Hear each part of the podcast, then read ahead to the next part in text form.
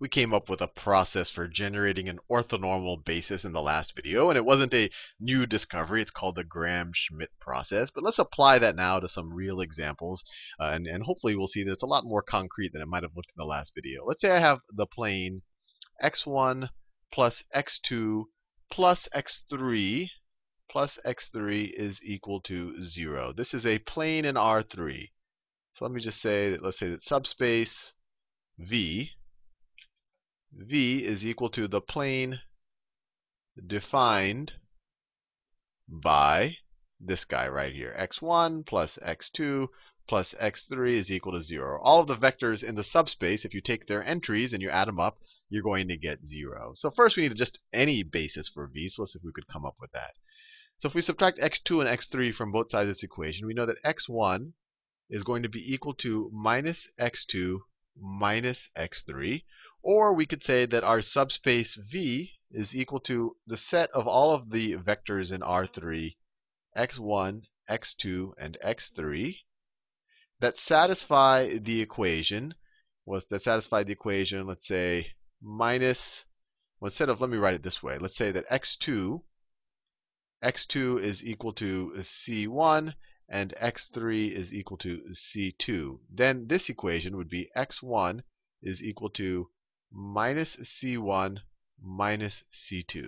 So if we write it that way, then the subspace V is the set of all of the vectors in R3 such that c1 times some vector, let me write it this way, c1 times, let's see, x1 is, let me write it this way, plus c2 times some other vector where C1 and C2 are any real numbers. So C1 and C2 are a member of the reals. And so what is x1? x1 is equal to minus c1 minus c2. So x1 is equal to minus 1 c1 minus 1 c2. x2 is just equal to c1. So x2 is equal to 1 times c1 plus 0 times c2. And then x3 is equal to c2, or 0 times c1 plus 1 times c2. So v is essentially the span of these two vectors, all of the linear combinations of these two vectors. That would represent that plane. So let me write it like this. v is equal to the span is equal to the span of the vectors minus 1, 1, 0, and the vector minus 1, 0, 1. And you can see that these are linearly independent right here. You can Obviously, there's no linear combination of of this guy that can give you a 1 over here. And there's no linear combination of this guy that'll give you a 1 right there. So this is what v is. But what we want, the whole reason why we even why I'm making this video, is to find an orthonormal basis for v. This is just a basis. This these guys right here are just a basis for v. Let's find an orthonormal basis. Let's call this vector up here, let's call that v1, and let's call this vector right here v2. So if we wanted to find a if we wanted to find an orthonormal basis for the span of v1, let me write this down. Let me define sub subspace v1 is equal to the span of just my vector v1. Well, we saw in the last video, if we just divide v1 by its length, then we'll have, and the span of that vector is going, it's going to be a unit vector, and it's going to be the same thing as this subspace v1, as this line in R3. So let's do that. What is the length of v1? the length of v1 is equal to the square root the square root of minus 1 squared, which is 1, plus 1 squared, which is 1, plus 0 squared, which is 0. So it's equal to the square root of 2.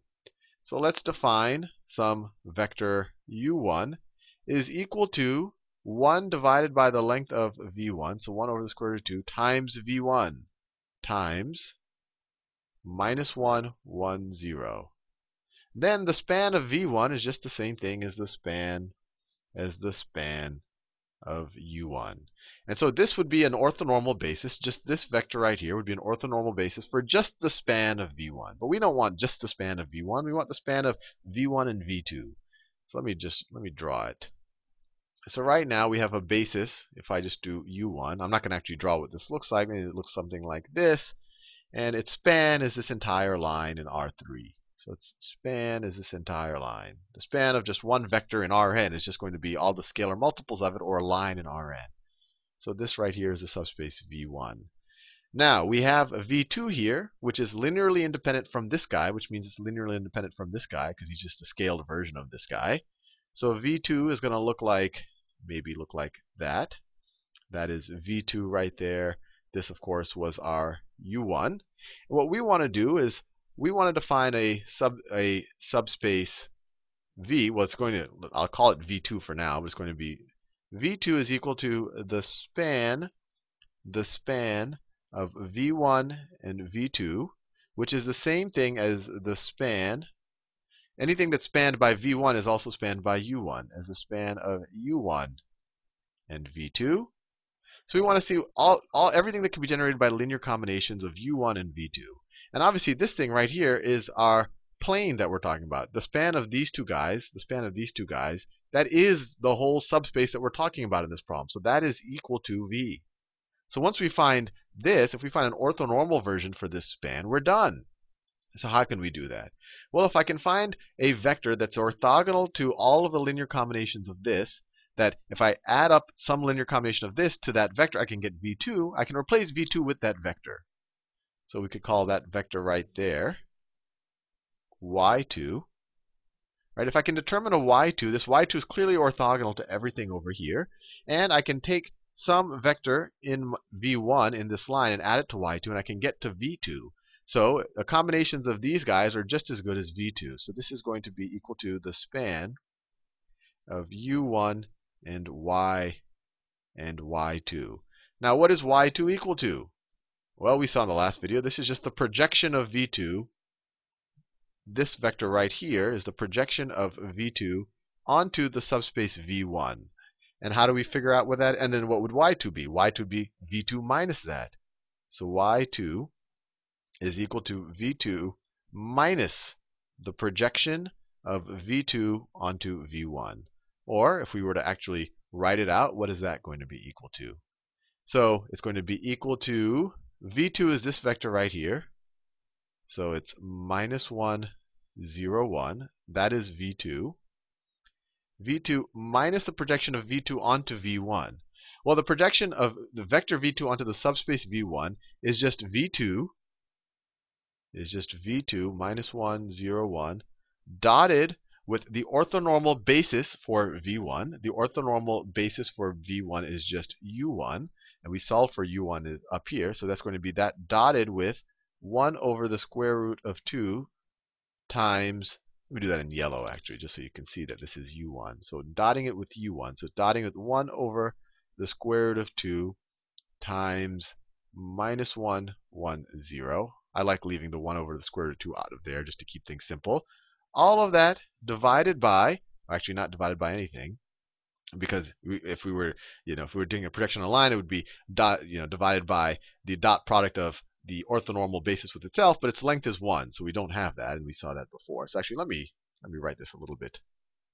Let me write it a little bit. I'll just move it down. Let's see if I can move it.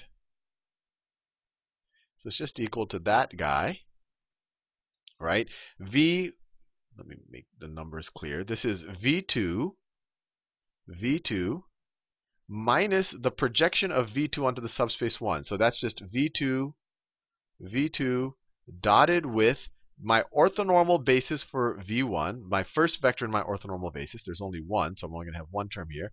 And then all of that times my orthonormal basis vector for v1. So 1 over the square root of 2 times the vector minus 1, 1, 0. Now this looks this looks really fancy. This right here is our orthonormal basis for the subspace v1.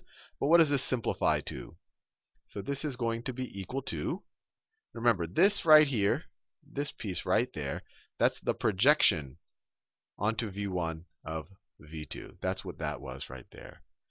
So this is going to be equal to the vector minus 1, 0, 1 minus, now if I, I could take the 1 over square root of 2 on the outside. Actually, I could take both of these on the outside. So 1 over the square root of 2 times 1 over the square root of 2 is just going to be 1 over 2, right? So this is going to be minus 1 half times these guys dotted with each other. So what is, let me just write it this way. So what is these guys dotted with each other? It's going to be, it's just going to be a number. Minus 1 times minus 1 is 1. Plus 0 times 1, so plus 0, plus 1 times 0, so plus 0. All of that times, well, we already used this part of it, so we just have this part left over, times minus 1, 1, and 0. This was the dot product, and well, we took and we took the two scaling factors out. When you multiply them, you got a 1 half. So this is just going to be a 1, which simplifies things.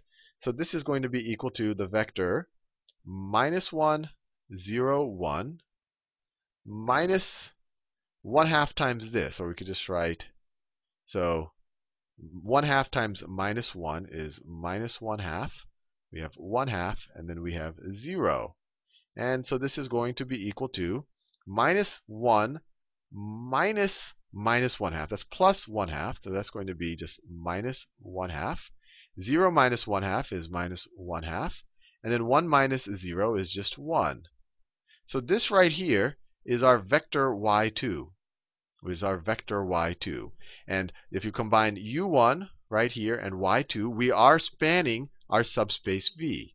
But we don't have an orthonormal basis set. These guys are orthogonal with respect to each other, but this guy does not have length 1 yet. So to make it equal to length 1, let's replace him. Let's define another vector.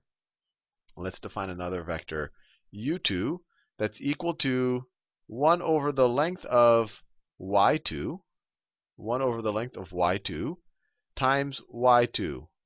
So what is the length of y2? The length of y2 is equal to the square root of, min of minus 1 half squared is 1 fourth, plus minus 1 half squared is 1 fourth, plus 1 squared. So it's the square root of what is this? 1 and a half, or 3 halves. So it's equal to the square root of 3 halves.